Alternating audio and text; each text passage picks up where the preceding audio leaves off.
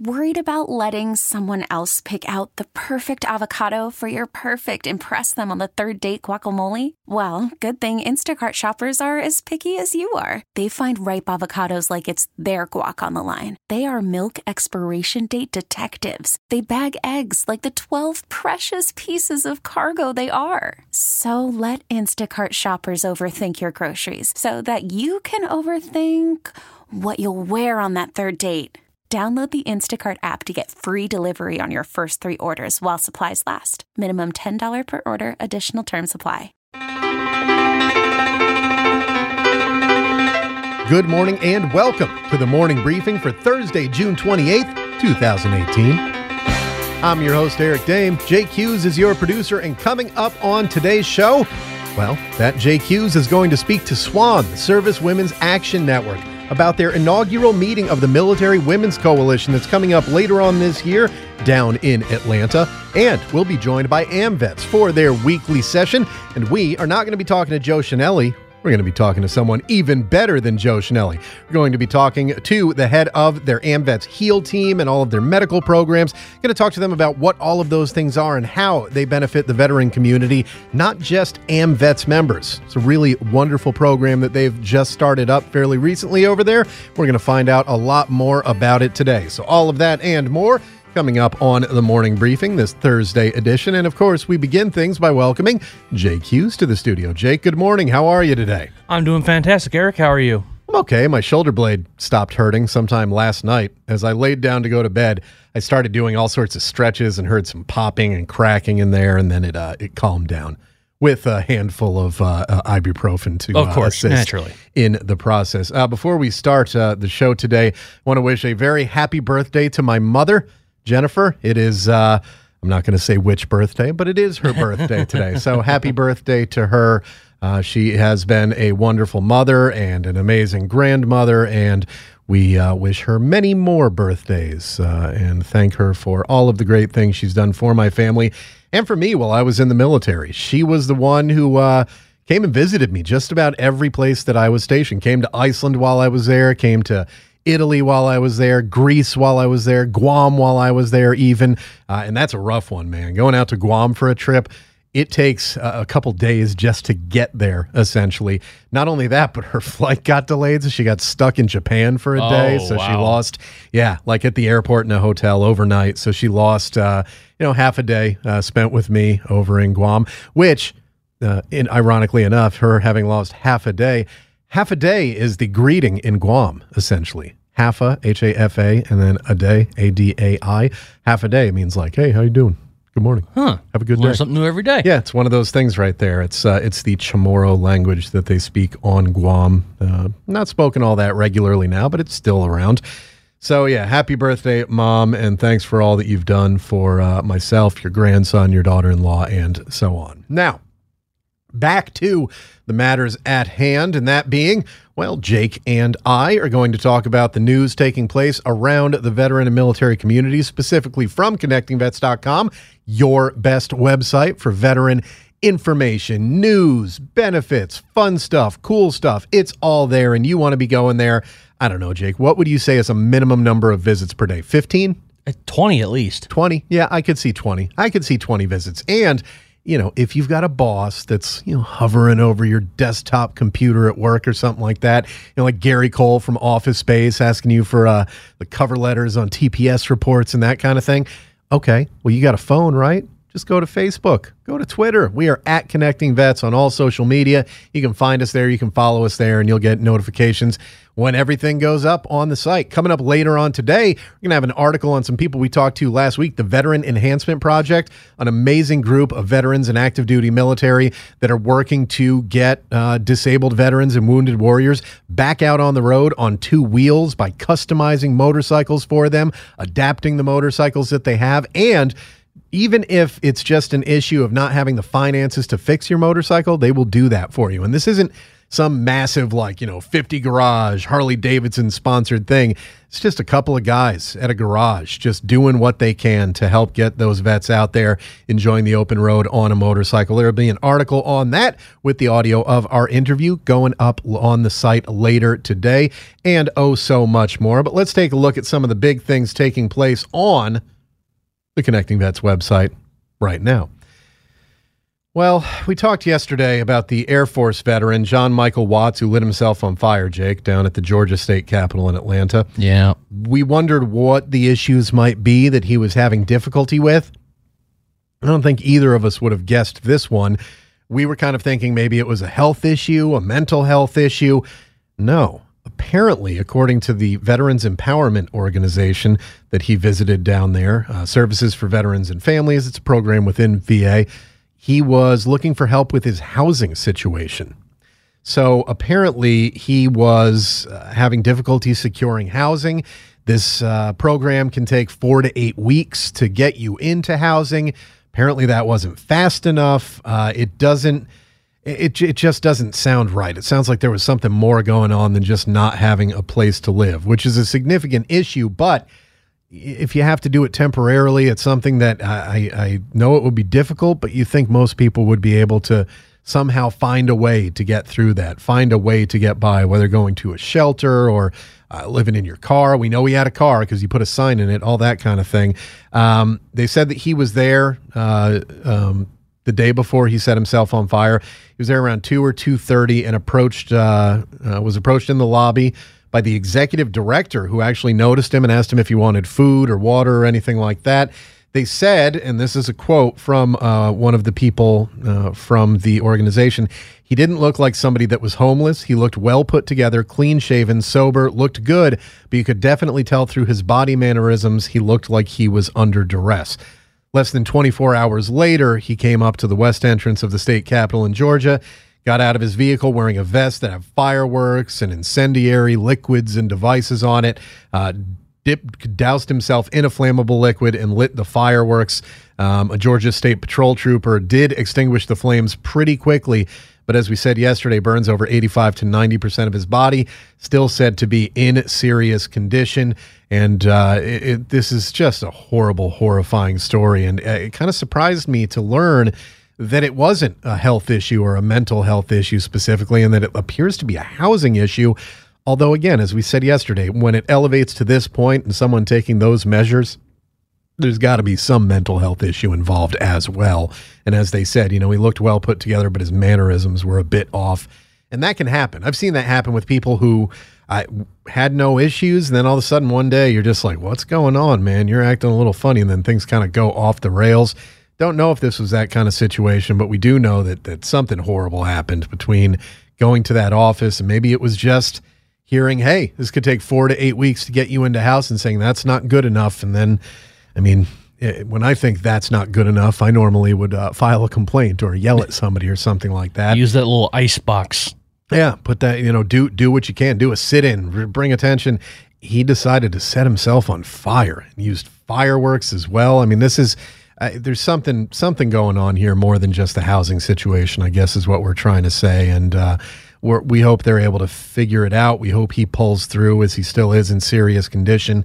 Uh, if he does pull through, burns to 85 to 90 percent of your body. That's that's going to cause health issues for the rest of your life. So, really, just a horrible story coming out of Georgia, and we'll keep you updated as we learn uh, more about it and find out uh, what's going on with him. Another awful story. This one, uh, I would say, not quite as horrible, but this one coming out of New Mexico, as reported by our Jonathan Kaupanger. Veteran named Jesse Gordon, who's a Vietnam vet, wasn't allowed to board a city bus in Albuquerque, New Mexico, with his service dog. Guess why he wasn't allowed to board that bus, Jake? Uh, because was it because of the breed of the dog? Ah, actually, you're pretty close there. The bus driver said that the dog Jackson didn't look like a service dog. Okay. Uh, what what does a service dog look Yeah, like? any Again, dog can be a service dog. I think a lot of us uh, do have this thought when we think of service dogs and working dogs in particular. There's a difference between the two. You got to remember that. But we think of the German Shepherd. We think of the pure breed large dogs uh, that do those kind of things. Service dogs, not necessarily. I mean, I've actually, and I'm not necessarily working dogs. I've talked about it before. Uh, my wife and I really like watching the show Live PD on A and E. I've seen probably a dozen different canine units on that show, police working dogs at least. I think only one or two of them were like the, the prototypical German Shepherd that you would think of. A lot of them look to be some sort of mutt. I mean, there is no thing that a dog must look like to do a certain job. But this guy's told uh, in an interview with KRQE in Albuquerque, New Mexico, the veteran Jesse Gordon, Vietnam vet, said the bus driver told him his post traumatic stress was not a recognized disability and that it wouldn't let him have a vested service dog. So, first, the guy says, That doesn't look like a service dog. And he goes, uh, Well, it is. And, well, what's your disability? Uh, I have PTS. Well, that's not a real disability. So you're faking it, and that's not a real service dog. Oh my god, that just ticks me off so much that people still have that kind of attitude. So the bus company is investigating. However, they have already said the bus driver did not follow the rules.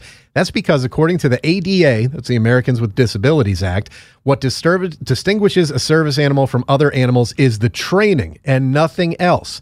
You could have a chihuahua as a service animal Yep. if it's been properly trained. Now, having owned a chihuahua before, good luck training one of those things to do anything other than pee on your clothes and on the floor and everything like that.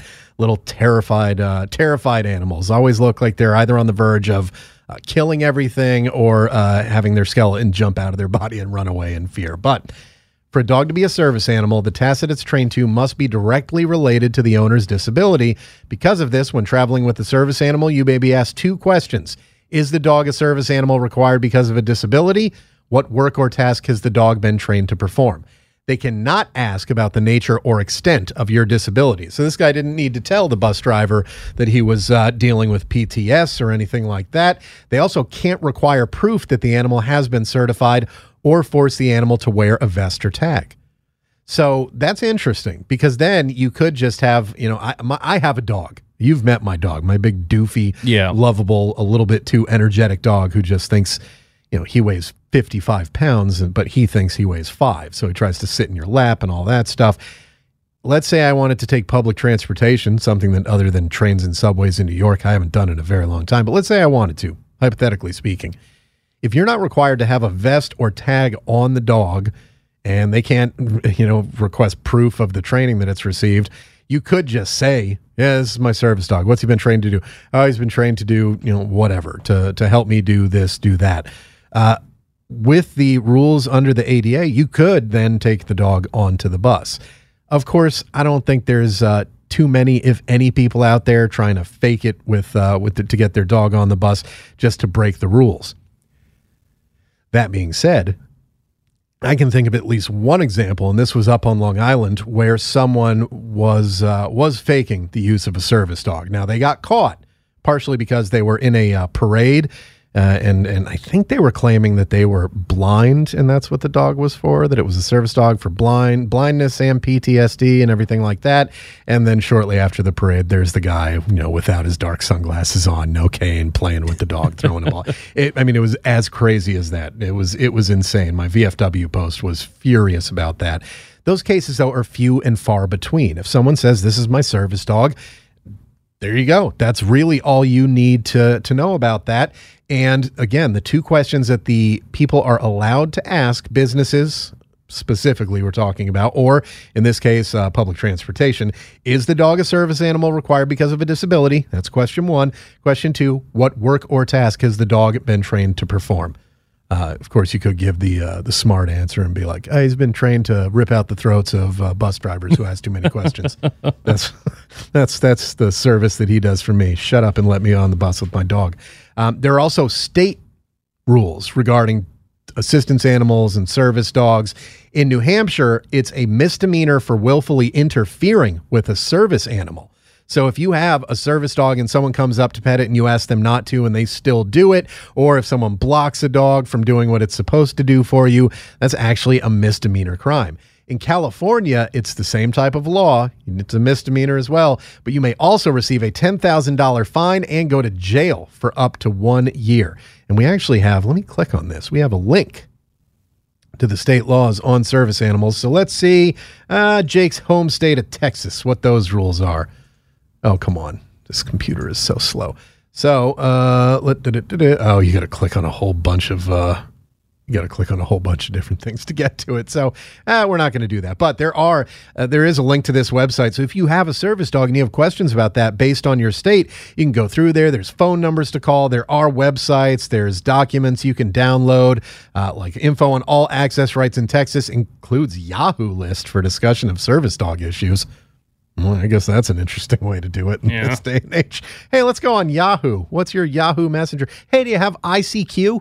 Let's start an AOL chat room Yeah, based yeah, on AOL chat. dogs, all that stuff. Oh boy, so there is um, uh, a, a lot going on here, but yeah, kind of a uh, kind of a, an upsetting story. Now, for emotional support animals, the rules are more stringent on um, documentation actually. So if you are traveling with your service dog when you're flying on an airline, you can't just show up with a dog and be like, hey, "This is my service dog." You got to let them on the plane too. You have to let them know. Uh, most airlines require at least a 48 hour advance notice if you plan to travel with the service animal, and you may also be required to provide documentation proving your service animal isn't just a pet. That can be a letter from a physician, mental health professional.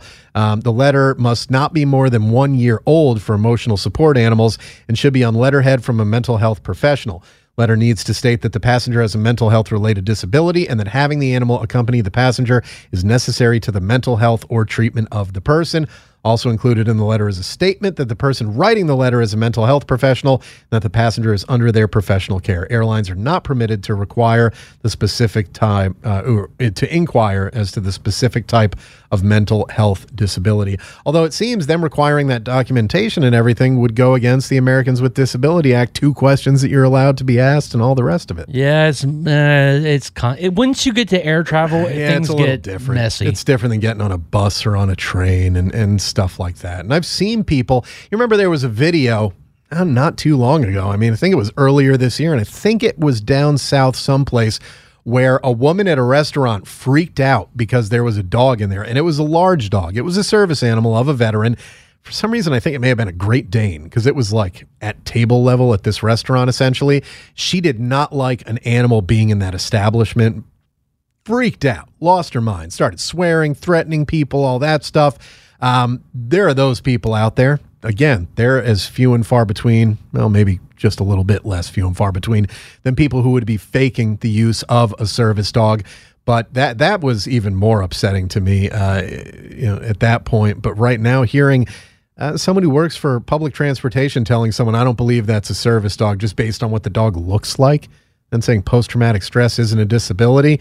Well, that guy, uh, he may be going to some sensitivity training, is what I would say. I doubt they'll lose their job because uh, you know it's not something that somebody should lose their job over, but they should definitely uh, be filled in on what exactly the rules are. Someone who knows a lot about a lot of rules was up on Capitol Hill yesterday, and that, of course, was Robert Wilkie. Went through his uh, confirmation hearing for the Secretary of the VA position. Our own Matt Saintsing was up there, and you know he wrote an article last night about what you need to know about the confirmation hearing that you should uh, definitely check out. It looks like there are going to be uh, there's not going to be any problem in him getting confirmed. In fact, Jon Tester said you're as good at this as anybody I've ever seen. Said Wilkie, quote, ain't a rookie. And then also said, I think you got the tools to do the job. Now, that's Democrat Jon Tester from Montana. Um, this is an appointee from the Trump administration getting support from Democrats. That's kind of all you need to know about it. But there is more to know. And Matt Saintsing has all of that stuff in the article that's up on connectingvets.com right now, right on the homepage. He's 55 years old, Air Force Reserve officer, and that's one of the things you need to know about him from another article that Matt Saintsing has up on there. Four things you need to know about Robert Wilkie. Yes, he is a veteran. He's also the son of an Army artilleryman who grew up on Fort Bragg. So that must have made an impression on him because he's now joined both the Navy and Air Force Reserves. He's 55 years old now while serving in the Naval Reserve, Air Force Reserve, once assigned to the Defense Department as well. He's also served as Assistant Secretary of Defense under both Robert Gates and Donald Rumsfeld. Was the youngest senior leader in the department. Before that, Special Assistant to the President for National Security Affairs, Senior Director of the National Security Council under Condoleezza Rice. Uh, but really, as we found out from Justin Brown last week, got his start in Congress as a senior advisor to Senator Thom Tillis of North Carolina and an advisor on international security affairs to former Senate Majority Leader Trent Lott of Mississippi. It's also been more than just the acting VA secretary. That's the position that kind of brought him into the public eye. But while serving in that, as we've talked about before, he was also the Undersecretary of Defense for Personnel and Readiness. So this is a guy who's done a lot of stuff. Also, that article talks about the lawsuit blocking his appointment from Vote Vets and other organizations that we talked to Vote Vets about. Uh, does not look like that's going to block his appointment. Uh, in fact, you know the VSOs have come out and said uh, no, this there's that shouldn't block his appointment. Even AMVETS and Joe Chenelly, who we normally talk to on Thursdays, he's not going to be here today, as we said. The head of their HEAL team and medical programs is going to be in and joining us on the show today to talk about all of that. AMVETS were the first ones to raise concerns about the appointment of Wilkie as acting secretary because it didn't follow the proper process that it's supposed to. Surprise, surprise. This administration did things their own way. Um, you know, it can be a benefit and it can be a drawback. In this case, they saw it as a drawback, but once it was done, uh, essentially, as, as Joe has told us and as the other VSOs have told us, no sense crying over spilt milk. He was put into that position, seemed to do a pretty good job while he was in that position. So uh, they're they're you know they're open to his confirmation if it happens. Been seeing a lot from the VSOs saying you know they they're very hopeful that he uh, will be able to do a good job. Um, of course, yesterday he had talked about privatization at the VA. He said he is looking to offer more options to veterans, but is not for privatization. So that that was the big question that a lot of people had. Apparently, there were also some questions about his past that uh, that came that did not come up that some people thought would. Well, that's okay. You know, the senators asked what they wanted to ask. They didn't ask what they didn't want to ask. I want to ask you, Jake, have you ever been a member of one of those warehouse shopping clubs like Costco or Sam's Clubs or BJ's? No. Why not? Never needed to buy in bulk. There you go. Well, that's that's that's not a bad thing.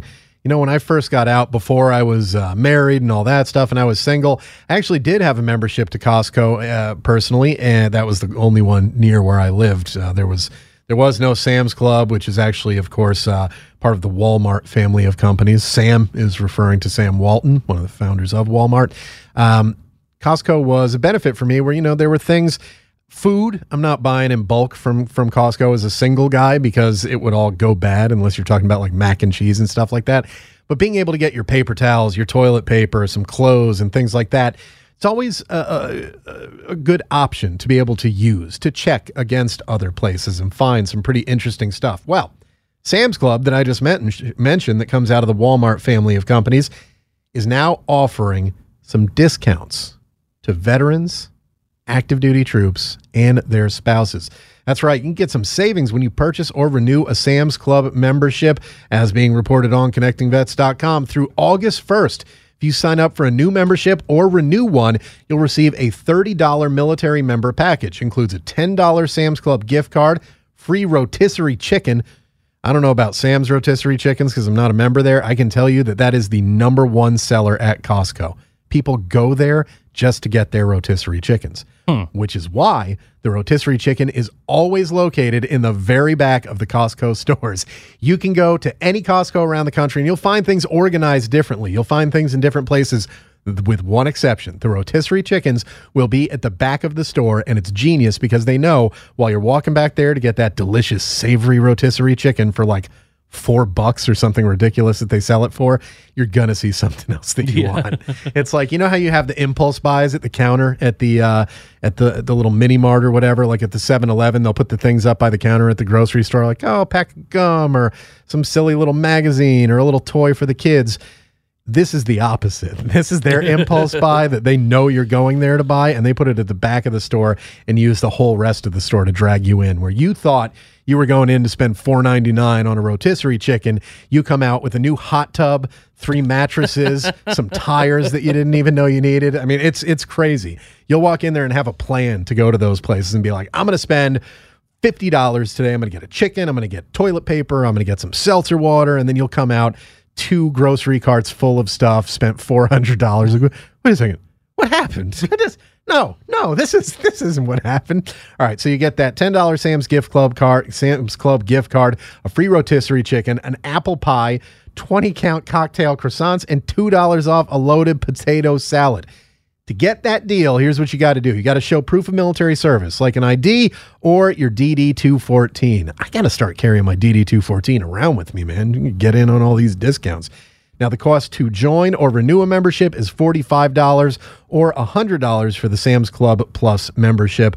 Additionally, Walmart and Sam's Club recently celebrated the fifth anniversary of their Welcome Home commitment by announcing the hiring of more than 200,000 veterans. The retail giants are more than 80% of the way to reaching their goal of hiring a 250,000 vets by 2020. Now, if you're wondering if there's a Sam's Club near you, probably. There's 597 of the clubs in 44 states. So that's that's a pretty large number of them. You're listening to a pretty large number of veterans issues here on the morning briefing. Coming up next, Jake Hughes sits down with SWAN, the Service Women's Action Network, to talk to them about their inaugural meeting of the Military Women's Coalition. The morning briefing, back after this. Helping military veterans stay connected. We make it easy. We're CBS Radio's ConnectingVets.com. Connecting vets every day. Online and all over social media Facebook, YouTube, Instagram, and Twitter at Connecting Vets.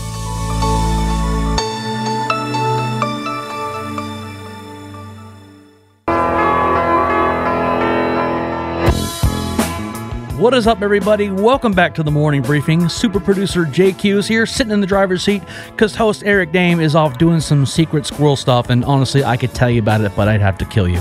I'm kidding. He's just doing some fantastic stuff over there for ConnectingVets.com, which you can find out about later.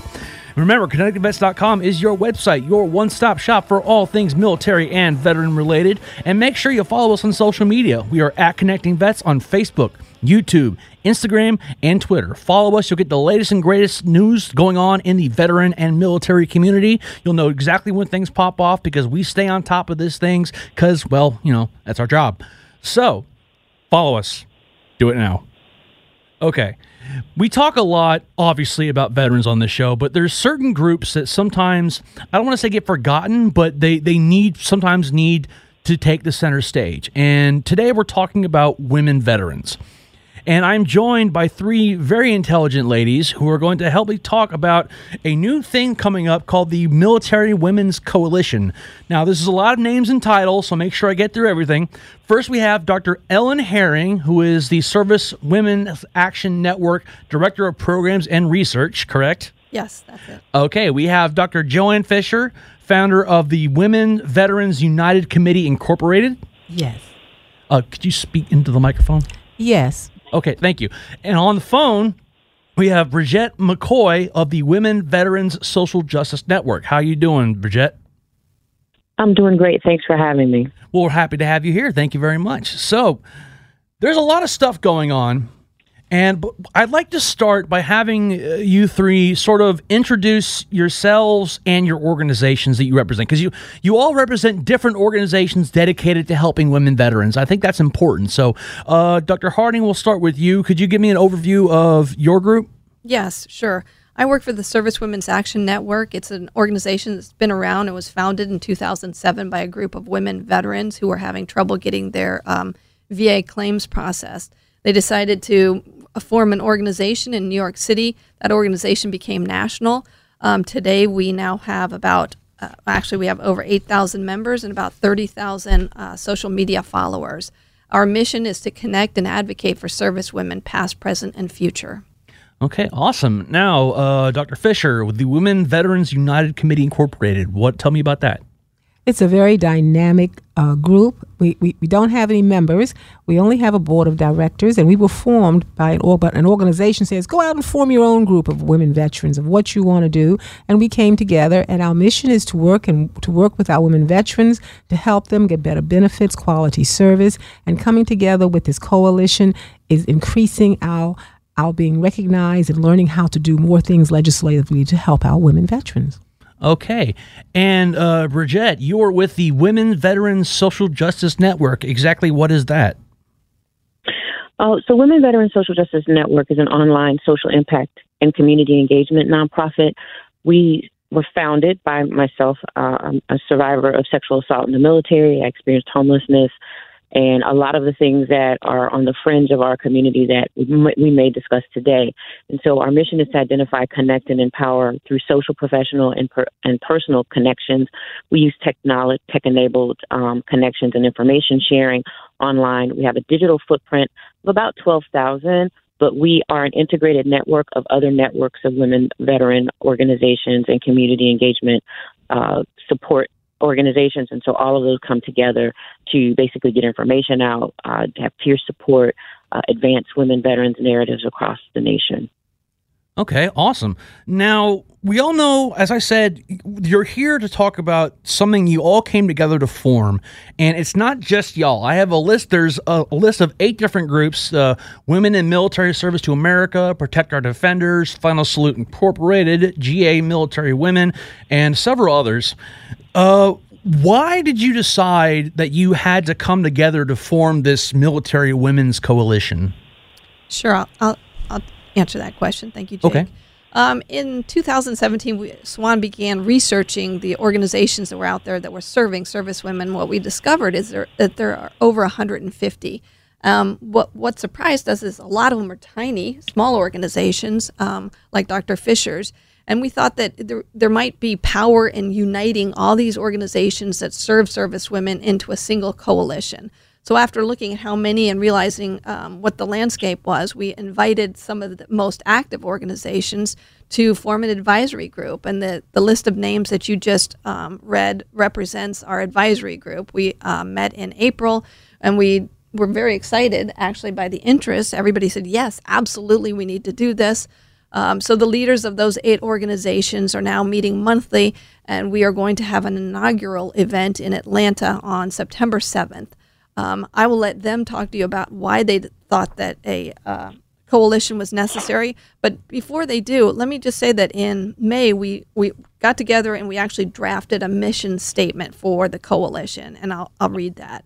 The Military Women's Coalition is a national group of formal and informal organizations who work collaboratively collaboratively to serve and support U.S. active duty, Guard, Reserve, veteran, and retired servicewomen by uniting and elevating our voices to influence policy and improve our well being.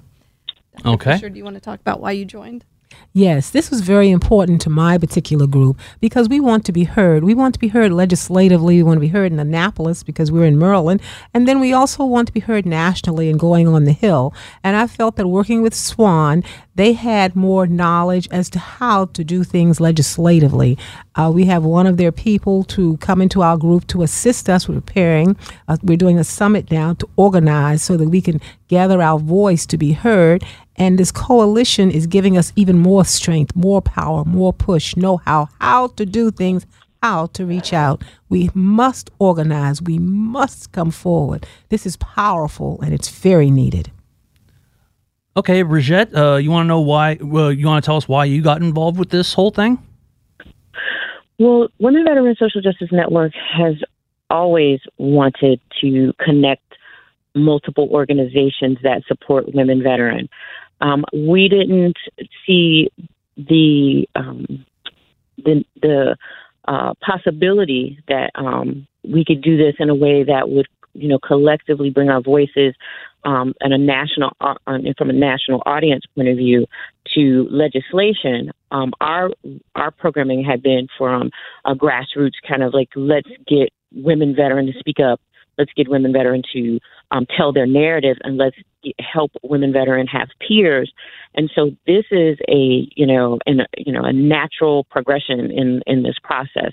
So we wanted to be you know right there supporting um, the the process being a voice so that people knew that this was a safe place to land because a lot of um, in, in just in in you know the historical context of what's going on, we've had a lot of organizations come together and do different things, and sometimes it wasn't a safe place to land, and sometimes it, there there were challenges within um, women's voices actually being heard um, for their narrative, and not the, uh, a narrative being you know bits and pieces taken, and then not actually hearing the voice of that that that veteran.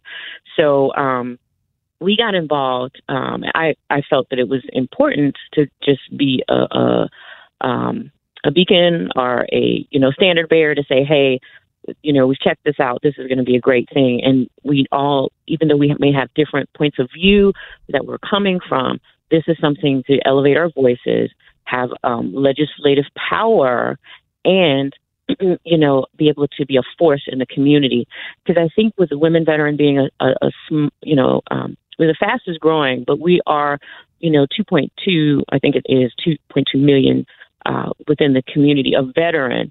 Um, and so I think that a lot of times our, our, the challenges we have get kind of lost in the grand scheme of things, especially when you start breaking down eras of service time and then you know whether somebody was in combat or not in combat and all of these other things. So um, to bring all of these voices together everyone who's ever served in any time, in any branch, in any conflict together, women, veteran, military currently serving. I think this is a, a, very beautiful, synergistic, um, welcomed uh, uh, uh, coalition. So that's why I, I, you know, I felt like we should be involved. Okay. Now I'm going to ask a question that is on the surface is going to seem completely obvious and a dumb question, but I feel like it needs to be said because in the military, especially during my 13 years in in the army, I always worked to see everyone as equal. I didn't see race, I didn't see gender, I saw soldiers. So why is it knowing that why is it important that we have this special focus on women veterans? Like, what specific issues do they face that are not faced by, say, males? Yeah. So um, it's interesting that you say that because a lot of um, men don't think or don't believe that women are marginalized uh, population within the military, and they don't see that there might be a problem that they face. But the reality, our our everyday lived lives in the military was one of um, harassment. Um, you see that certainly in the sexual assault numbers and the problem of sexual assault in the, in the military. I think women are harassed eh, frequently, constantly, um, in small, minor ways. I call it uh, death by a thousand little cuts, little snide comments, jokes at your expense, um, jobs that you don't necessarily get that you think you're just as competitive for. Um, and these things add up over time. And then when women become veterans and they seek out veteran support organizations to join them, in fact, we did a research project on this last year and found that women don't join veteran support organizations at the same rate as men. And when you ask them why, they say they don't feel welcome in them. Um, those, and in fact, my organization was formed after the women veterans had joined uh, a, a, larger organization and didn't think that their um, that their needs were being addressed by the organization. So they broke away from that larger uh, VSO. And that's why women veterans, both inside and outside the military, think we're treated differently. We believe we're treated differently. We know from the data in terms of harassment and assault that, in fact, women are treated differently. Um, so I, I, think that's why we formed our own organizations that are separate from the men's organizations. And now we, we're trying to unite and create a more powerful voice. I also have something very serious to say. Yeah. Okay. I'd like to piggyback on what she's saying about the VSOs, Veteran Service Organizations.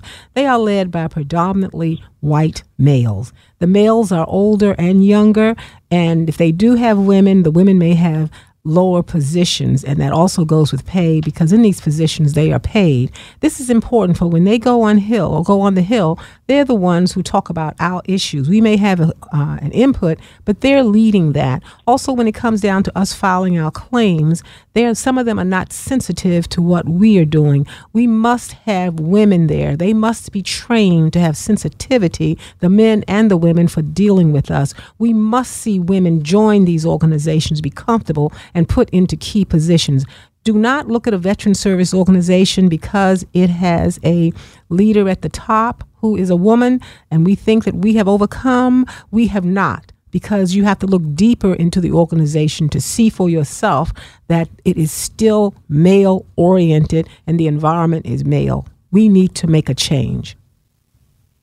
And, if I can add as well, um, um, both of my colleagues have definitely expressed feelings that I have um, and ha- and have experienced personally, and then again, our part, people in our community have experienced those things as well.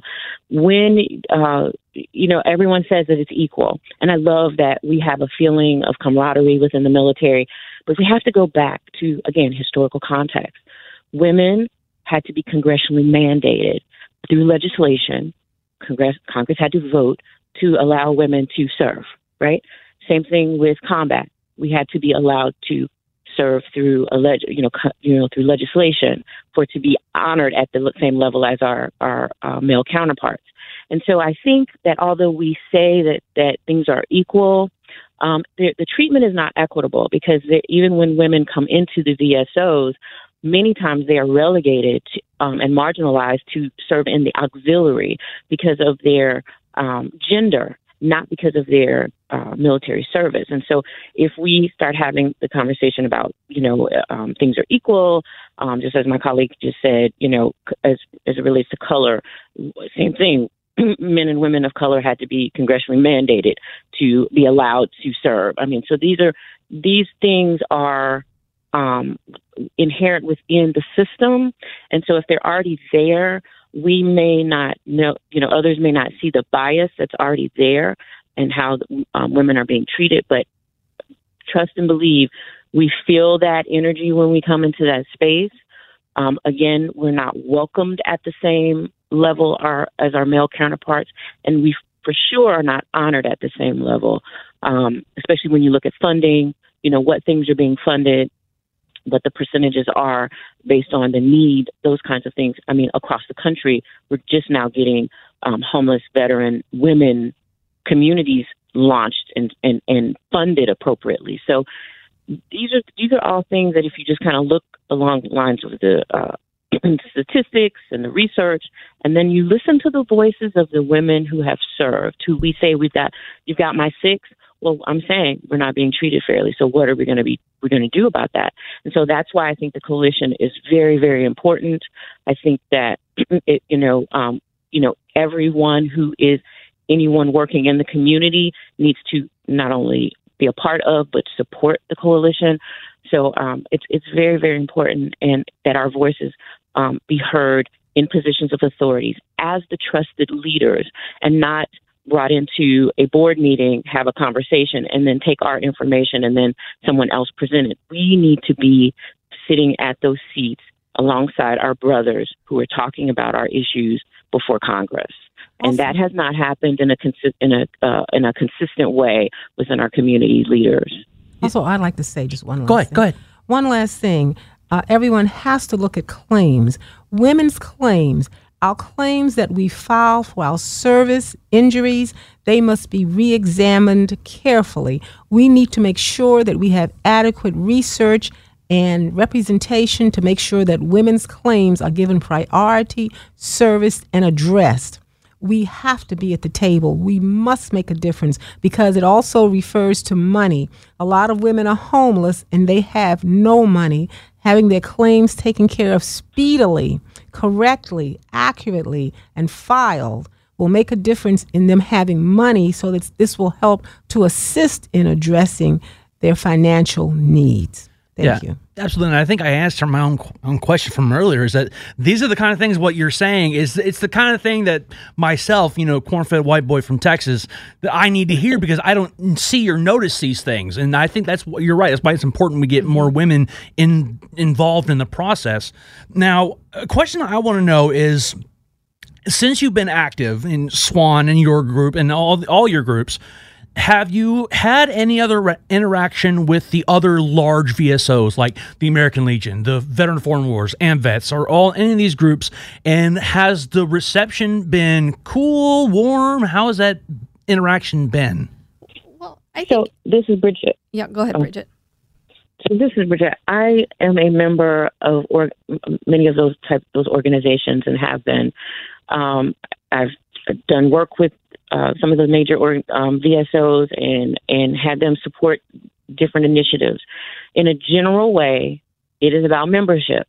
Um, most of the times, their intersection with uh, the work that I've done has been about you know we want more women veterans to to join our institution we know you have women that participate with you. Can you, you know, can we participate with you so we can we can bring in more numbers of women?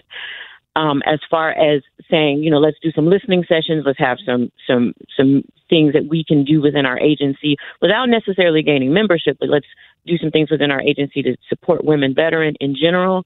Um, more, you know, that over the over time that has that has changed, but in the beginning, maybe the last seven or eight years, it it, it was not true. So um, I think a lot of the organizations are recognizing that uh, women voices need to be heard.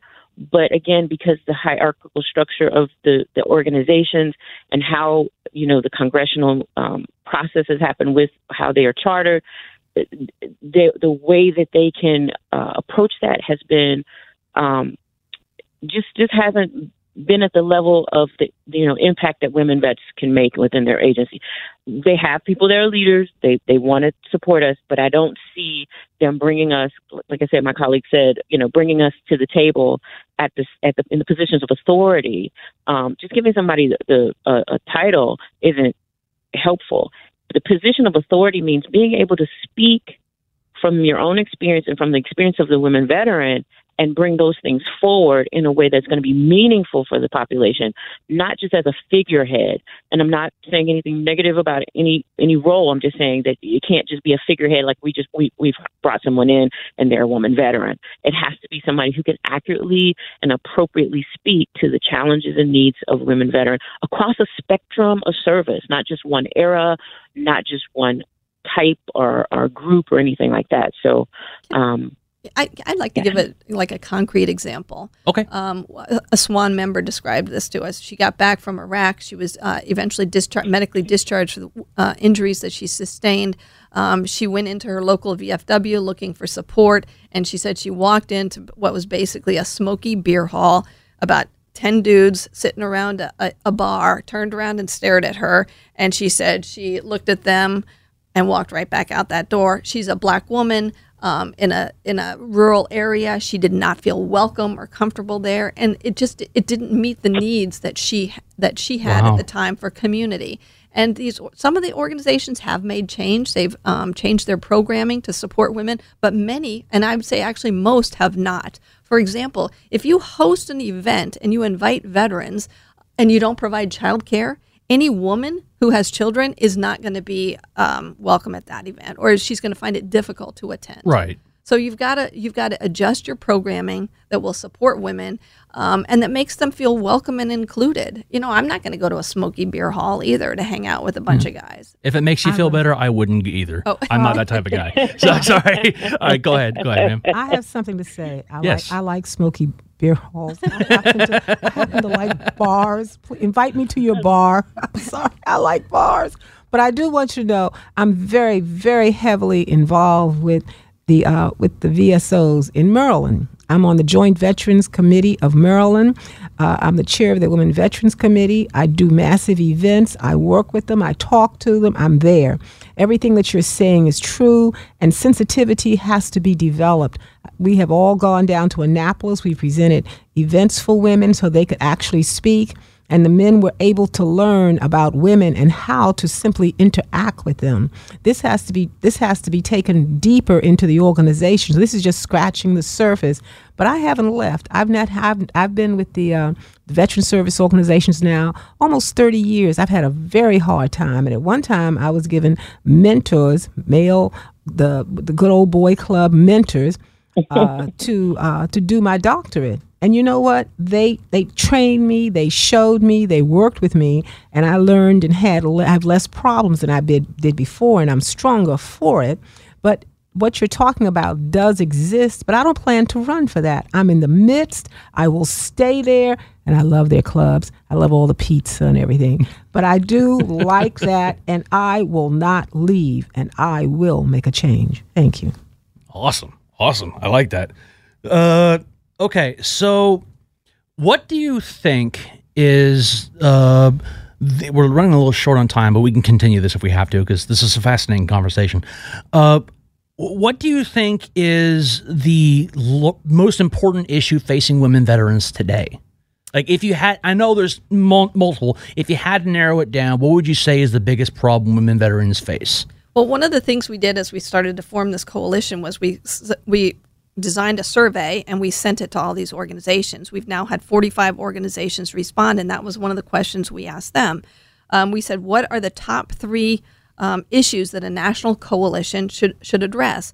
The number one response from the 45 organizations was military sexual assault and harassment. The second one was military and VA culture change. And the third one was healthcare access and mental health of women, uh, active duty and women veterans. So I think the organizations themselves have, have spoken. This is what we think as a community are our top challenges. So military is harassment and assault, um, culture within the military and the VA, and then of course healthcare access as well as mental health. I agree. I have nothing else to say because I agree. I support SWAN and I support them because they're addressing the issues that are also important to us, Women Veterans United Committee Incorporated, and that's why I'm here. Bridget, you have anything to add? Absolutely. The coalition, um, I'm absolutely supportive of the coalition, uh, us bringing all of the organizations together um, to strengthen. Many of the organizations that are on, that have come on board are, are attacking these issues individually. And so bringing us all together with one unified voice, moving forward together, um, makes such a difference. Um, and, and, so I'm very, uh, I'm, I'm, actually very happy that uh, this is moving forward so quickly because it's it's it's it's been needed for such a time, such such a long time. So uh, uh, this is all great, and I'm just honored to be here with with both of my colleagues here. You're listening to the morning briefing. I'm super producer Jake Hughes. We will return with more of our conversation with Dr. Ellen Haring, Dr. Joanne Fisher, and Bridget McCoy right after this. Stick around, you don't want to miss it. Helping military veterans stay connected. We make it easy. We are CBS Radio's ConnectingVets.com, connecting vets every day. Online and all over social media Facebook, YouTube, Instagram, and Twitter at Connecting Vets.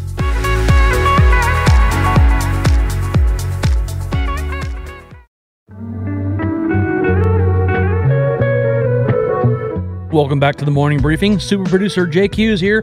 Here's part two of our interview with Dr. Ellen Haring, Dr. Joanne Fisher, and Bridget McCoy of the Military Women's Coalition. So, uh, remind me again, when is your the inaugural meeting? Yeah, so we'd like to issue today a call to action. If you're an organization that serves military women and women veterans, join us in Atlanta on September 7th at our inaugural meeting of the Military Women's Coalition. It will be held at the offices of King and Spalding. It's a law firm in Atlanta that has agreed to host us. They're at 1180 Peachtree, Peachtree Street Northeast, Atlanta. We'll be there from 10 to 3 p.m. on the 7th of September. And if you visit any of our organization's websites, you will be able to find more information about our inaugural meeting, um, and there will be registration links, links at our websites. Also, I'd like to say to all of you out there, come. You must come. I do not drive. I don't know how. I very seldomly fly planes. I'm going by Greyhound. A plane has not fallen on my Greyhound yet. I'm calling. I'm going down there by Greyhound. I'm coming back because I have another event to be at. If I can go down there by Greyhound, for those of you who have little money, catch the Greyhound and meet me down there. We must show up. There is no reason why you should not be there. Come by yourself and take the word back. And organizations, show up. We need you. This is a must call to arms. Were you ever a drill sergeant? Because you're motivating. You make me want to get on, get on a Greyhound and go down there. I'm sorry, Bridget. Did you have something to add? Yeah, I, I again, I just mirror the the state the sentiments um, that have been expressed before. I think that uh, you know I'm here in Atlanta, so lucky me, I don't have to do anything but uh, you know carpool with someone.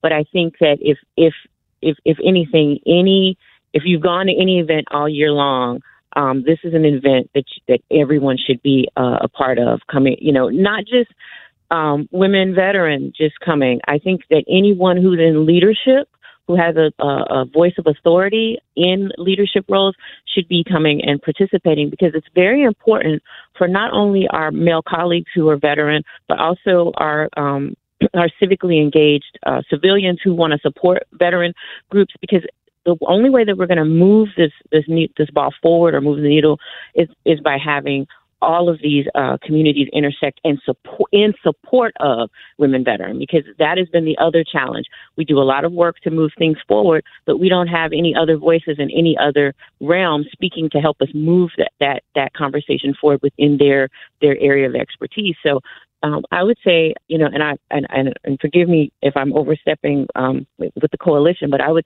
you know, I would say that we need people like yourself um, who are su- supportive of the movement and want to, you know, see that your sisters supported well.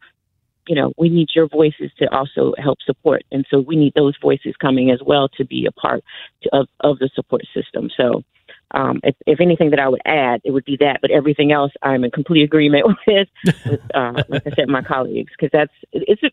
If I can just break away for a second and say that that for WBSJ has been one of the the most um, supportive things. I think I think that. Uh, you know, in, in the greater aspect of things, having our male counterparts come and say, you know what, I didn't realize this was a problem, but because I'm a leader in my community and I now know that it is a problem, I'm going to actively um, and appropriately support alongside of my sister veteran who served. And so that those that's a that's a that's a narrative we also need in this process because as more of our brothers stand up and support us as more of the community say, hey, yeah, we need to hear from our women veteran, we need to hear from our military women, that is going to shift the culture um, e- even more quickly. So uh, I think that, like in, in this case, you heard some things that you were not aware of. I think that others need to as well. They need to hear these things so that they can they can help shift culture too. Okay. Uh, let's keep going. We can make this a two part segment. Because uh, I want to ask okay, you have this coalition going on, and you meet up in se- in September, and you do all this stuff. What's the future of this organization? How do you how are you going to operate within the sphere of the veteran community? So there have been uh, coalitions before. In fact, SWAN is a member of the military coalition.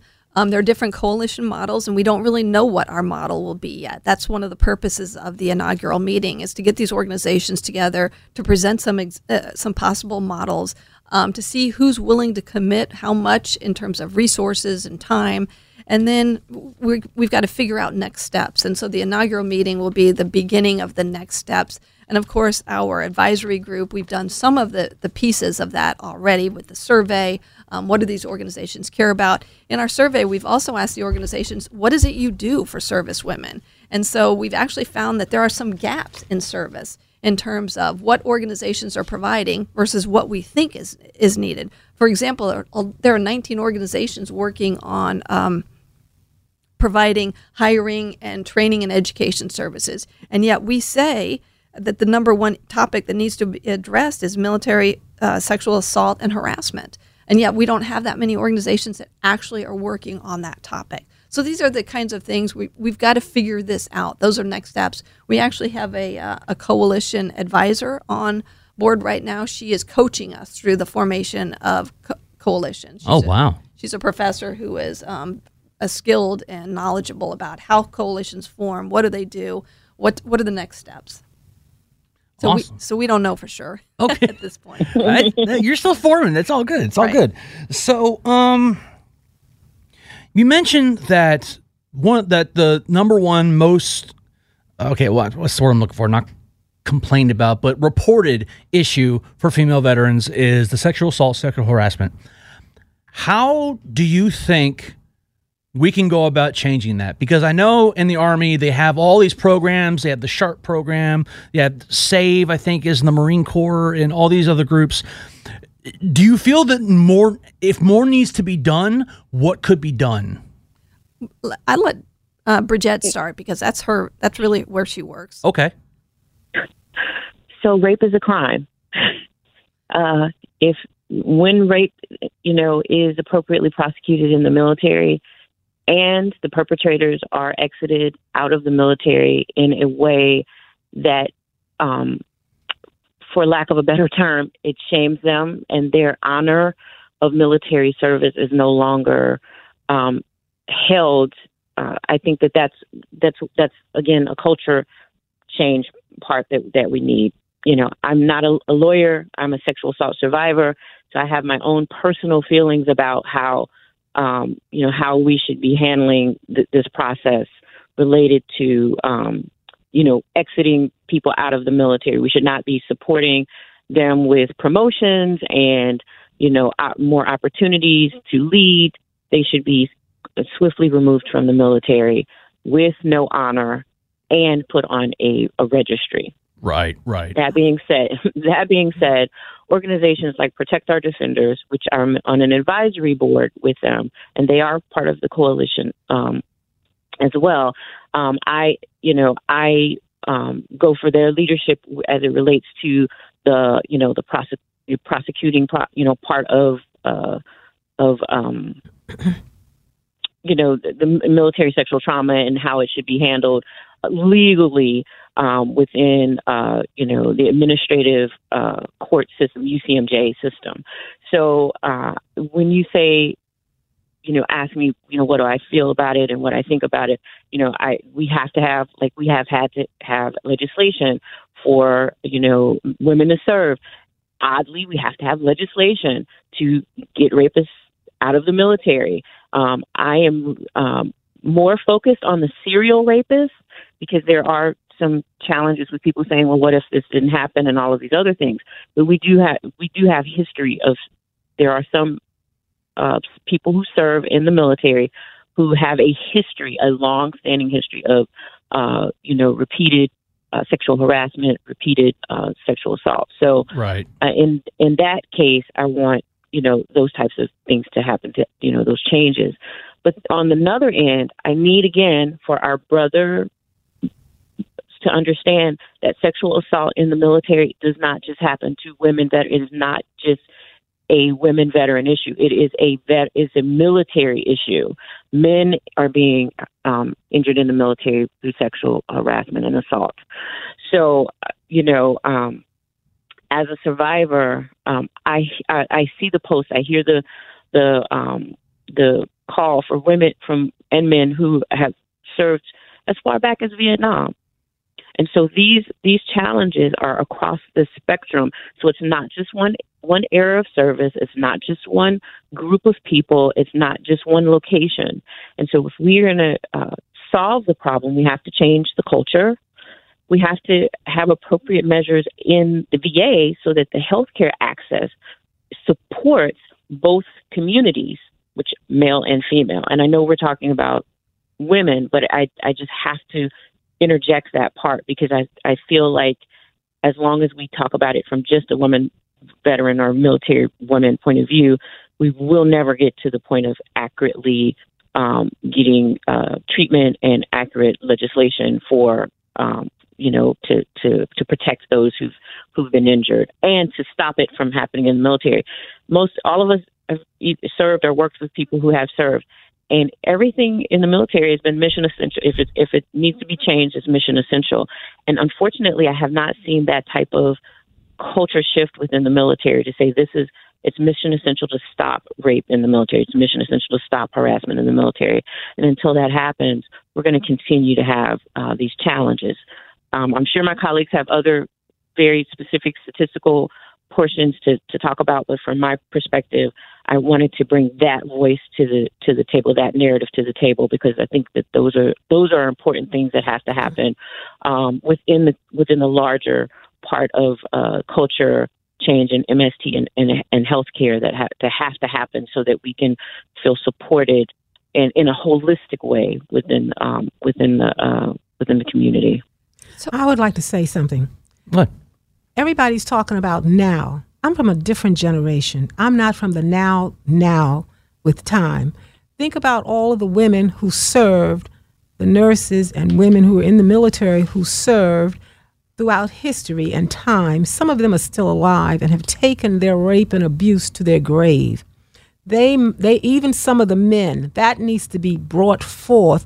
They need to be given an opportunity to address these issues because now the VA and also my organization is looking at addressing the whole woman and not just women of today. We have to look at back in the history of some of the things that have been horrible that have happened to men and women. For the women as well as the men, when they come forward, they should be able to file claims and they must be encouraged to. Some of us may have to go out to nursing homes and places to help these women and even for the men. And you've got to remember when change is made, a lot of the positive changes that are made affect men, so they won't be left behind. So I focus right. on women veteran issues because when the doors are open, the men can walk through with them. We must look out for our women veterans and open the door so our men can come through. But I'm telling you, with all of this military sexual trauma and all of this stuff that's going on now,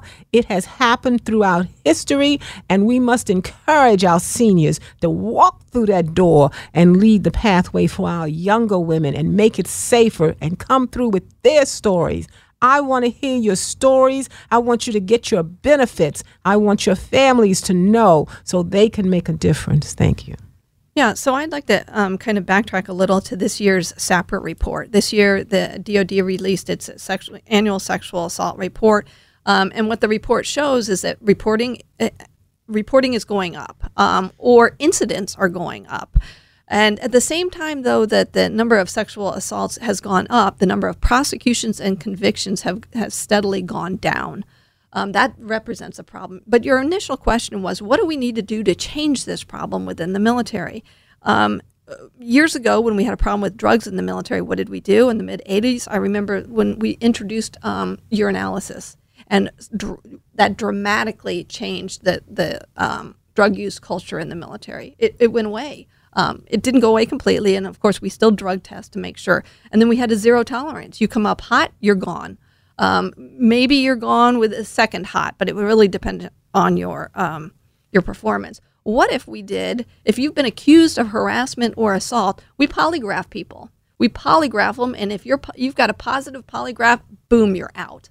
We have never introduced anything like that to try to eradicate these serial harassers or sexual assault um, perpetrators in our military. But that would be a way to get rid of those type of people, just like we get rid of drug users.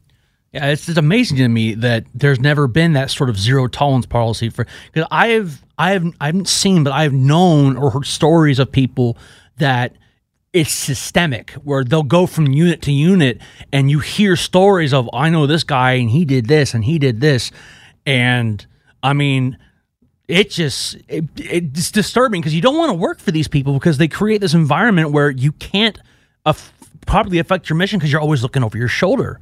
And exactly. I think exactly, and it's just it's very disturbing. Now, uh, I want to switch gears just a little bit.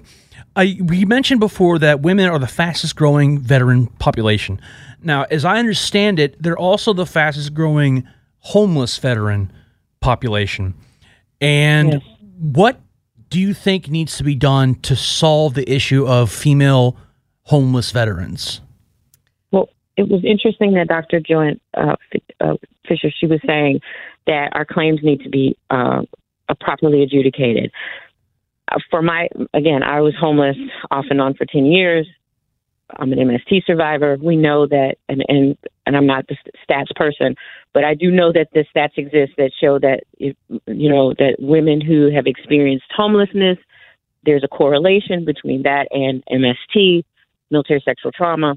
And so, you know, when when we're talking about the the you know, it, it becomes this gauntlet. You you're one, you're not believed because you're you you say you're you've experienced sexual harassment or trauma in the military. You got to file a claim. You file a claim.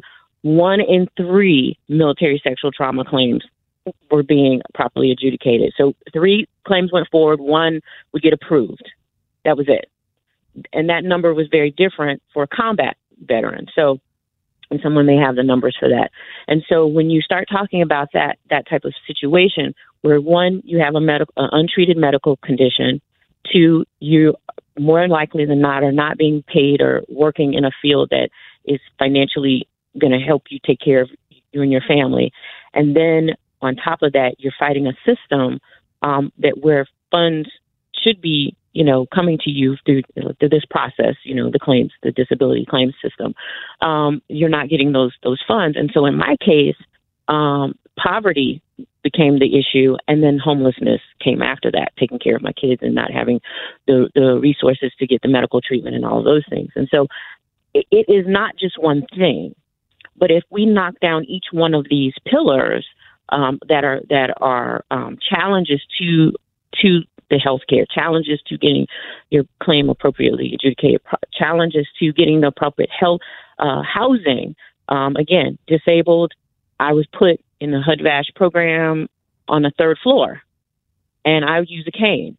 At that time, I was using a cane. So, again, these, all of these things become more and more challenges. You know, not having childcare to get to my doctor's appointment. All of these things are challenges, and so what happens is we get tired because you already are um, having challenges with your medical, and so emotional is challenged, and PTSD is exacerbated. And so if we can move forward in ways that actively support the uh, you know appropriate process um, put in place to support you know women coming forward, um, as Dr. Fisher said, to to tell their narratives, um, as far back as World War II, women are coming forward and saying, you know, um, I, you know, these are things that I've experienced, and being believed and not shunned. Right. When they right. go in those offices to those VSOs, who again, we're going back, go back to the same thing we talked about, who are not aren't are already prepared, but now we've prepared them. They know what to be asking, what to what information needs to be brought forward. WVSJ has done a great job of bringing national um, leadership from the VA, VBA to teach women veteran um, community leaders how to appropriately process claims, just given the information. It's on a website. We have it on demand. Um, you can go to the website and look at the information, and so it's it's there. But we need, you know, nobody knows that's there. So we need that information out more. We need more of those types of conversations happening because that is one of the main areas that for me, I was smart enough, I had enough talent, I could get a job, but I had medical conditions and then I was fighting my claim all of those years. It took me um, like 22 years total to get appropriate, you know, compensation. It took eight years of, of being unemployed and homeless. It shouldn't take that much wow. from someone that you say thank you for your service. And I say, don't tell me thank you for my service and then don't vote and support projects and services and funding for veteran women, especially related to housing. All of these things are they they're cumulative. And so these are the things that I'm hoping that you know, um, the show will bring forward. You will be able to go out and talk about, but also that the coalition, as both of my colleagues on on here are talking about, that the coalition is going to, you know, be able to, you know, bring these these these point it out that it's not just Bridget saying it because sometimes I feel like, you know, like my colleagues probably do. I'm just the one beating the drum saying, okay, it's it's happening. People are like, yeah, that's her. She's just constantly saying that. But now that they're hearing it from a larger body of witnesses saying, yes, this is not just happening in one little small community. This is a, a overarching challenge within our community. Also, I would like to say I must encu- encourage our seniors come out and support our young people. Don't let them stand out here, our young women stand out Yeah. here and talk about this. You come out, you tell your stories, you stand with us, you file your claims, and you've got to remember that when you stand up, you will open the door for these women, but also for men. And you've got to remember look at the children that are coming behind these people because they are parents. We must make a way for our young people to survive in the military. Come out. Don't sit at home. Even if you have to come in a wheelchair, you have to be carried and escorted, and come with your canes. Come to this mm-hmm. coalition. You must support us. Yeah, it's important because when because you mentioned children and they see how their parents or grandparents are being treated by quote unquote the system, and so that taints their view of if we want to you know of how they're going to view the VA or, or these other organizations. So, okay, we really are running short on time this time. So, uh, I'm going to end by asking if people want to learn more about the Military Women's Coalition, how can they do that? So they can visit the Service Women's Action Network website or any of our websites. Um, frankly, we will have posted by the end of today a registration link. And as we get more information about our agenda, we will post that as well. We will have speakers, but we're also going to have it's it's really much more of a, a working session where we will be trying to figure out how this coalition is going to move forward. You know, what issues are we going to address? What organizations are willing to provide resources? So that's going to be our the, the main effort of the Atlanta conference. Okay. And to remind everyone, the women's conference is going to be on September 7th in uh, Atlanta, Georgia at 1180 Peachtree Street Northeast. And if people can't make it, where can they find more information about it? Well, that's a good question. Um, we've talked about possibly live streaming it in some Oh. fashion, um, if for for organizations that can't make it, because it is expensive. If you live on the West Coast, that's going to be expensive. Although I will say we are working on travel stipends now to support smaller organizations. Um, we we anticipate having at least ten travel stipends so that we can bring in some of those smaller organizations that don't have a budget. Um, and we're we're writing grants right now so that we can expand that because we really want to include everybody. Okay. So we talked about SWAN. Uh, Dr. Fisher, if people want to learn more about the Women Veteran United Committee Incorporated, where can they go? They can go to www.wvucinc.org.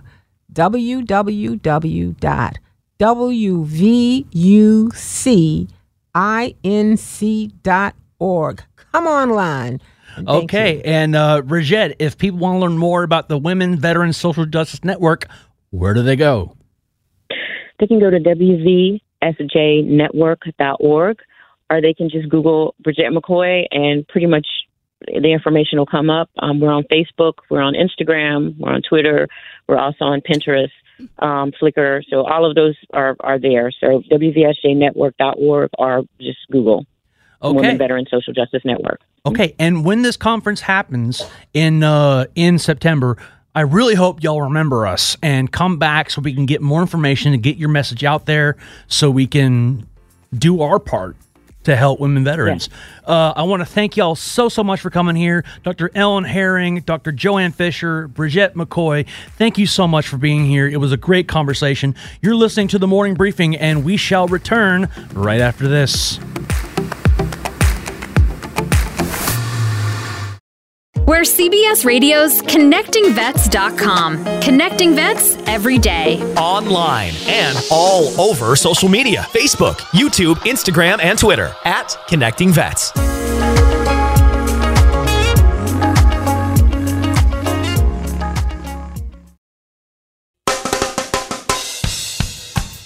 Welcome back to the Morning Briefing, Thursday edition. I'm your host, Eric Dehm. Jake Hughes is your producer. And on today's show, we've already had some fantastic guests. We've been tur- speaking to the Service Women's Action Network. We've talked the headlines, and now it is time to talk AMVETS. But before we do that, want to remind you that connectingvets.com That's your website. If you're a veteran, the family member, the friend of a veteran, there's information on that site for you. Information that can help you live your best life as a veteran, as a veteran spouse, as someone who just is interested in veterans issues. Our entire site is staffed by veterans who know what it's like to wear the uniform and know what it's like to take that uniform off for the last time, putting out great stories, including the ones we've already talked about today. You'll be able to get more detail about those by visiting connectingvets.com. Want to learn more about that horrible story about the veteran setting himself on fire down in Georgia?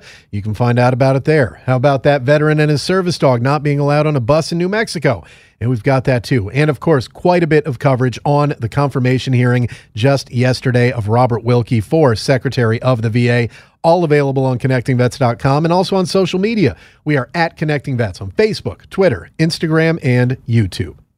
As I mentioned, it is Thursday, and it is time to talk to our friends over at AmVets about everything that they are doing and what they are focusing on. Typically, we get that old Marine Joe Chenelly to come in here. He and I have known each other for, oh, I don't know, 20 years or so now. But today, we get a nice break from Joe because Lana McKenzie, who is actually heading up the medical department over at AmVets as the chief medical executive and the leader of the AmVets Heal program, joins us in studio now. Lana, good morning. How are you today? Good morning. Thank you. As I mentioned, chief medical executive and head of the HEAL program at AmVets. Your background is in medicine, as I understand it. You are, in fact, a nurse who has experience working in the VA system. You also worked for Paralyzed Veterans of America. Tell us about your background and your connection to the military and veteran community. Well, my background, just like you say, I'm a registered nurse. Um, I graduated from Loma Linda University in Southern California. I started my career at the VA uh, in spinal cord injury service, taking care of veterans for about 10 years. Uh, transitioned over to be an advocate um, at Paralyzed Veteran of America. I was the associate executive director for about over 15 years. Uh, I transitioned over to uh, American Veteran as you introduced AmVet uh, this past year to lead the HEAL program. When it comes to having worked in that field, in the medical field, and now being an advocate for it, two things that are tied closely together. But do you miss the actual practicing of medicine as a registered nurse with those veterans who are dealing with those spinal cord injuries? You know, once in a while, I miss uh, being in the action with uh, patient and the nurses. But nurses, um, naturally, we're an advocate. We're yeah. advocate at the bedside, and we're advocate at um, higher level, like what I'm doing right now, shaping policy, and hopefully the care that delivered at the bedside being impacted by the policy we make. Um, you know, obviously, in every occupation, you look back and you miss some of the memory, but I am very thrilled to be able to do what I'm doing now to give back to the veteran community. And we're going to talk about everything that AmVets is doing through the HEAL program. We're going to talk about the Robert Wilkie confirmation hearing and so much more with Lana McKenzie, who is the executive, chief medical executive for AmVets and heads up the HEAL program.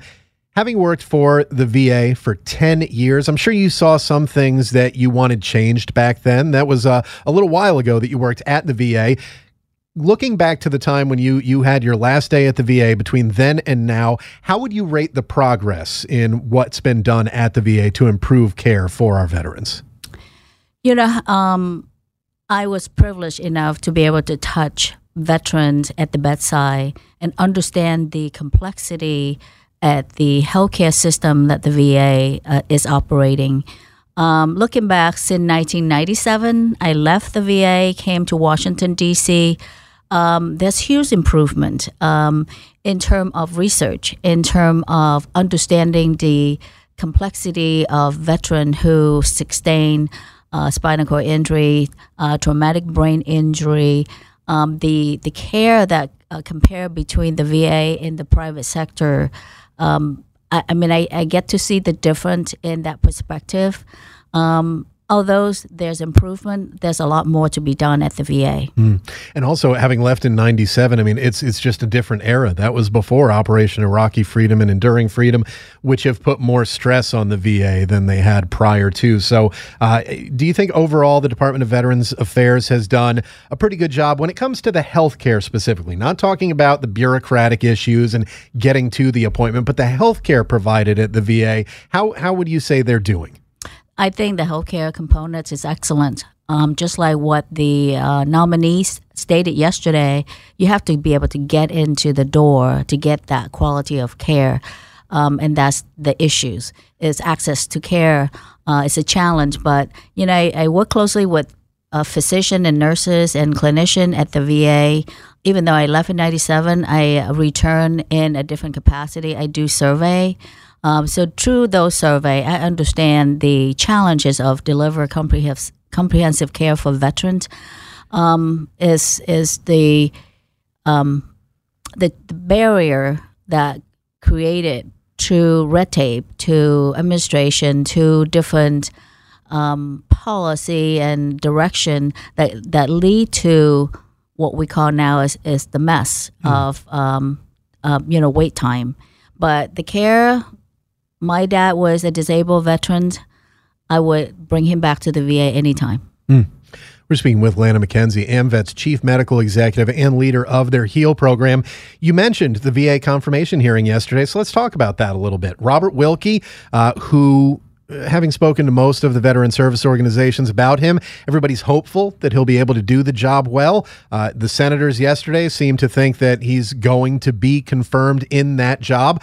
You, with your experience, 10 years as a nurse at the VA, advocating for veterans for decades after that, how did you view that confirmation hearing yesterday? What did you take away from it?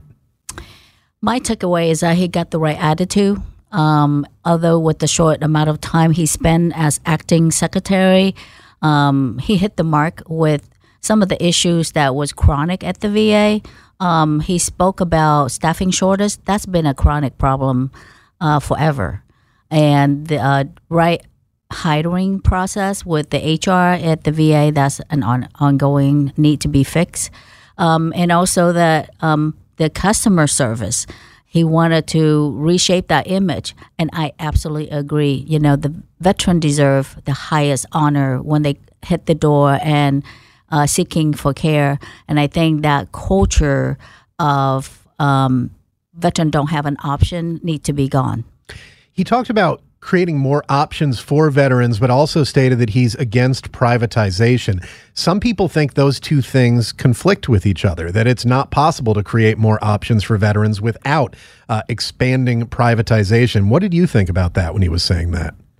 I think people misunderstood the word privatization. Mm-hmm. Um, to me, as a clinician and as a business background, privatization means you dismantle a system and uh, you seek other services like you know uh, private care, private insurance, but um, VA can't do it all. They mm. they need to be partner with community, and having other option where the VA doesn't have the capacity to provide that type of care for veteran is absolutely needed. Um, they've been doing it for 40 years uh, through different options, purchase for care, fee basis.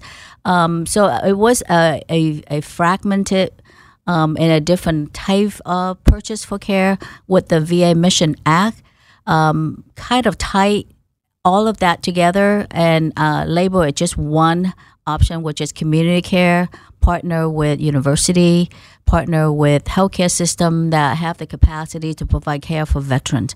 I think it's vital to have community partner with the VA. Um, the number of veterans who seek care are continue, continue to increase, and the VA capacity has not been increased.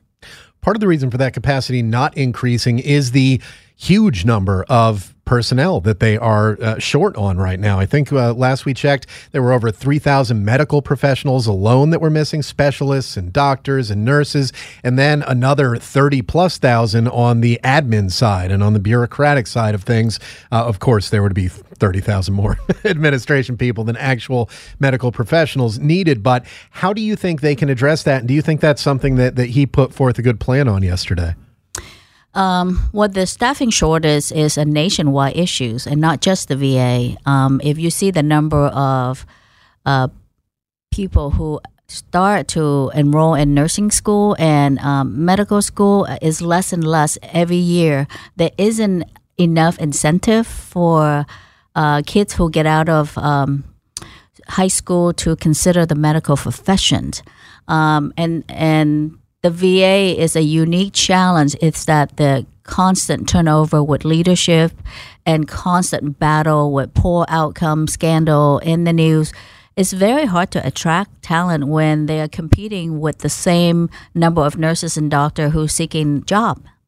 It absolutely is. And we're speaking with Lana McKenzie, who is uh, the chief medical executive for AMVETS, also heads up their HEAL program, and as you mentioned, worked for 10 years as a nurse at the VA, dealing with uh, spinal injuries and TBI and things like that. Let's talk about the HEAL program. You just mentioned how the VA can't do it alone, that they need other organizations to contribute. We've talked to several of them here on the show that do various things. That's kind of what the AMVETS HEAL program is about, isn't it? Tell us about the genesis of that program, where it came from. I know it's a fairly uh, recent, fairly new program. Where did it come from, and how are things going so far for HEAL? Well, the HEAL program is um, critical to approach service to service member and veterans to close the loop on the holistic approach. Now, you you see that there's a lot of veteran service organizations and nonprofit um, that provide different type of services for veteran and service member. Uh, not too many touch the healthcare component um, and AMVET took the lead on bringing on a team of clinicians to, focus just on that. Healthcare is on top of every headline in the country. And um, our member at AMVET continue to face that same challenge other veterans are facing is when they seek care, uh, there's delay.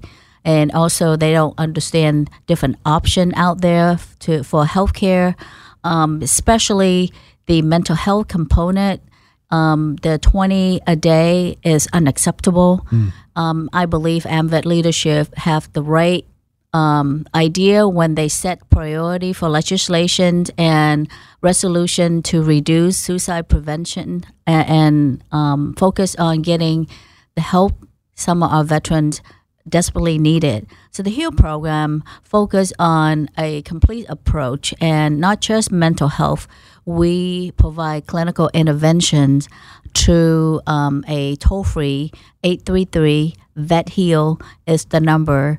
Um, anyone can contact that um, helpline. Like you mentioned not just veteran but service member family caregiver spouses a neighbor who have a concern if they know that one of their neighbor are veterans who withdraw um, we we provide a complete clinical intake and um, drill to the next level, understand the challenges. What led the veteran to pick up that phone and call us? Sometimes it's just a, uh, a matter of getting them to a right provider at the VA or the community. So we are uh, provide the services through case management approach um, with a clinical um, background, and we have helped so many since the program launched. It, uh, we literally save life. Yeah, and the HEAL program, of course, that is an acronym standing for Healthcare Evaluation, Advocacy, and uh, Legislation, the four pillars of the HEAL program for AMVETS. It sounds to me like uh, a service officer program, but focusing specifically on medical and healthcare issues. Is that kind of how you would describe the program? We have AMVETS, the Legion, VFW, they all have service officers, but those service officers can put you in touch with people, but they typically don't have medical training. They're uh, trained on a wide variety of things, on helping veterans get in touch with the right people. Is this more to get the veterans straight to that, that clinical care, that medical care and evaluation faster? Uh, that's you're exactly right. Um, we com- we connecting the veteran to the right level of care, um, regardless of uh, their background or um, you know historically, veteran give up when they couldn't get to uh, that appointment or um, misdiagnosed. Sometimes they get um, discharged early and still unable to manage their issues at home. Uh, we review their medical record to our expertise, and um, we navigate veteran to the challenges of uh, you know the VA healthcare system is very complicated. We mm. call it a maze. Yeah. Um, so, so that that's where we're coming from as a as an advocate, but focus on all of the clinical issues, and we have a little bit of understanding about veteran benefit. Um, so if if necessary, we will connect the veteran with our service officer and discuss about claim compensations and all that um, good stuff that our service officer provide in the uh, benefit war. So you have experts and people like yourself, 10 years as a nurse in the VA. You have doctors and nurses and people like that who are helping out these veterans. But let's be clear, the AMVETS HEAL team is not going to be prescribing medication or anything like that. It's more to streamline the process so that the veteran is, it's almost like you're helping them avoid the first step, or I should say avoid, but speed up the first step of diagnosis at the VA where they can head in having a better idea of what might need attention and where to go to get it, right? Right. We don't prescribe medication. We don't provide uh, hand-on care, um, but we could advocate if the veteran needs certain type of medication has been denied. Um, if they have a recommendation, and for example, if certain type of medication are not on the um, approved list of the VA, because you know every big business they purchase um, supplies and medication in bulk. So if a unique type of medication that is not on approved list, and the vet, that's the only type of medication that help a veteran, we will pursue appeal and um, provide further uh, education to the pharmacists at the VA to ensure the veteran receive those type of medication. There are steps in the VA that you can um, obtain these type of medication. Uh, and not just stuck with whatever medications is on approved list. So we do that as well. There's a lot that the AMVETS HEAL team is doing, and we're speaking to the leader of that team, the chief medical executive for AMVETS, AMVETS, Lana McKenzie. When it comes to the HEAL program, which has been in existence for uh, really only a few months now, if we're looking at it uh, in, in, the short term, how would you say the process has gone? The progress has gone. Has it lived up to your expectations of what it would be when you uh, started, you know, realizing that this was going to be a program you'd be working with? Yeah, having the background of being an advocate and I have done similar thing in the past um, is uh, it, it is what I was expecting is that you don't know the complexity of the individual until you get in touch with them and do that in-depth intake. Um, every case is unique and the cases that we're handling are so complicated. Sometimes it take weeks to resolve the issues. Um, and for some instant, we literally on the phone um, connecting the veteran with the local crisis helpline and uh, local law authority to save that individual from jumping off the bridge uh, at one instant or someone who are close to taking their life. And those are those are huge success for, for us be able to do that and of course, we see these stories uh, almost every day. I mean, if you look at the front page of our website today, we've got a veteran who set himself on fire outside of the state capitol in Georgia. We've got another veteran who six months ago was saying, This VA process is so ridiculous. I should just hang myself. Well, now he has actually hung himself. There are these horror stories every day. And it seems that, again, in both of those instances, it's the process of getting to what they need and want from the VA. In the case of the uh, the one who killed himself, he was looking for mental health care. In the case of the one who set himself on fire, it now looks like he was looking for assistance with housing. What do you think we can do, along with the HEAL team doing great work? What do you think we can do to streamline the process of getting people from point A to point B at the VA? Point A being when they show up, point B being when their issues are dealt with. How can we improve that, and how can we do it quickly? Well, we need a permanent leader at the VA who compassionate and understand the challenges of these veterans, listen to these story, and um, streamline the process. And customer service is key because when when someone who's desperate for help and they contact and the first point of contact turn him off um, that's a barrier mm. and and so many of these story and cases that we heard in the news uh, a story we heard in the news what about those stories never make it to the news mm. uh, and we encourage veterans family member um, contact us contact any um, help that nearby that, that you're aware of but don't let it build up to the crisis moment and then contact someone. Um, although there are a lot of help out there with the crisis helpline, the um, suicide prevention program at the VA, the community um, have been raised with awareness about veterans taking their life at the highest rate. So collectively, I believe we can fix this with the right attitude. And the right attitude is certainly something that the VSOs have, including AMVETS. And we're speaking to their chief medical executive, Lana McKenzie, also the leader of the HEAL program.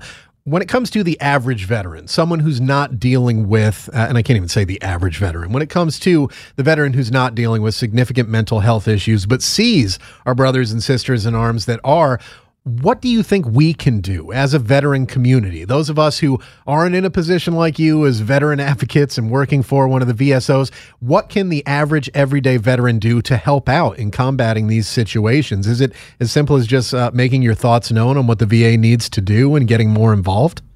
Yes, absolutely. You can get more involved by just you know get some basic understanding how to have a conversation with your buddy or having a conversation with someone in distress that will be a tremendous help.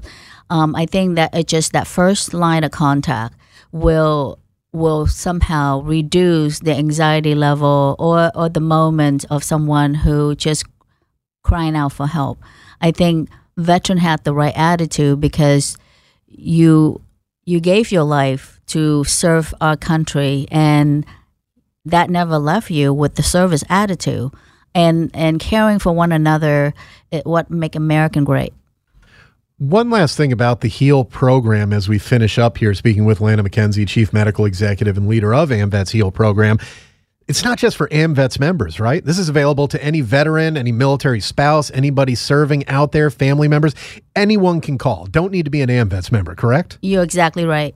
So- Anyone can contact us through email if they don't feel like picking up the phone. As you know, certain people rather just dealing, you know, behind the computer screen. We're fine with that. Uh, you can email us at vetheal at amvet.org or you can contact us at 1 833 V E T H E A L. That's 1 833 VET HEAL. And the email address again, vetheal at amvets.org. And you know, that's interesting. And it's good to see that the VSOs are adapting because some of the younger generation don't like talking on the phone. It's the most bizarre thing to someone like me who grew up before text messaging existed and all this stuff. But I've seen it. I worked in a newsroom in New York where you know, kids coming straight out of college would get a, an entry level job there and wouldn't want to pick up the phone to call someone and talk to them, which kind of need to do to do an interview. You can't do interviews by text these days. But how important do you think it is for AMVETS and the other VSOs and organizations uh, that work within the veteran space to adapt to that, to keep up with the changes in technology and the changes of this younger generation of veteran that's now coming into the community? Oh, change has already hit us a long time ago, and we was we wasn't ready for all these technology. Um, but I think understanding the need, the unique need of uh, younger generations, um, what in it for them to join a veteran service organization, and what we have to offer them. Um, you know, I think service is the mentality. Everyone want to give back the right way, uh, but also they need to be healed first. I think each individual veteran who transition out of the service um, need time to regroup. Um, and I think the executive order that provide mental health services for all uh, transition member, the first 12 months is critical. Um, you know, is is regardless of eligibility, you can gain that type of services, and you just never know. Once you um, open up, there's other issues perhaps that affecting your health. Um, lack of sleep and depression can lead to um, cardiac problem. There's a lot of issues that come with mental health that need to be addressed before it's really impact you. And those issues are being addressed by a number of organizations, including the AMVETS HEAL team, headed up by Lana McKenzie, their chief medical executive off medical executive, who has been our guest here on the morning briefing. We want to thank her as well as the Service Women's Action Network and, of course, super producer Jay Hughes.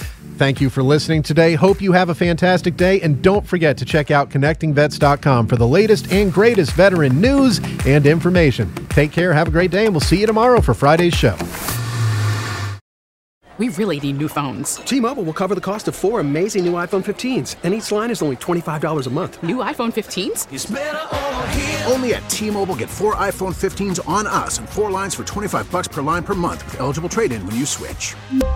Minimum of four lines for $25 per line per month with auto pay discount using debit or bank account. $5 more per line without auto pay, plus taxes and fees. Phone fee at 24 monthly bill credits for all well qualified customers. Contact us before canceling account to continue bill credits or credit stop and balance on required finance agreement due. $35 per line connection charge apply. Ctmobile.com.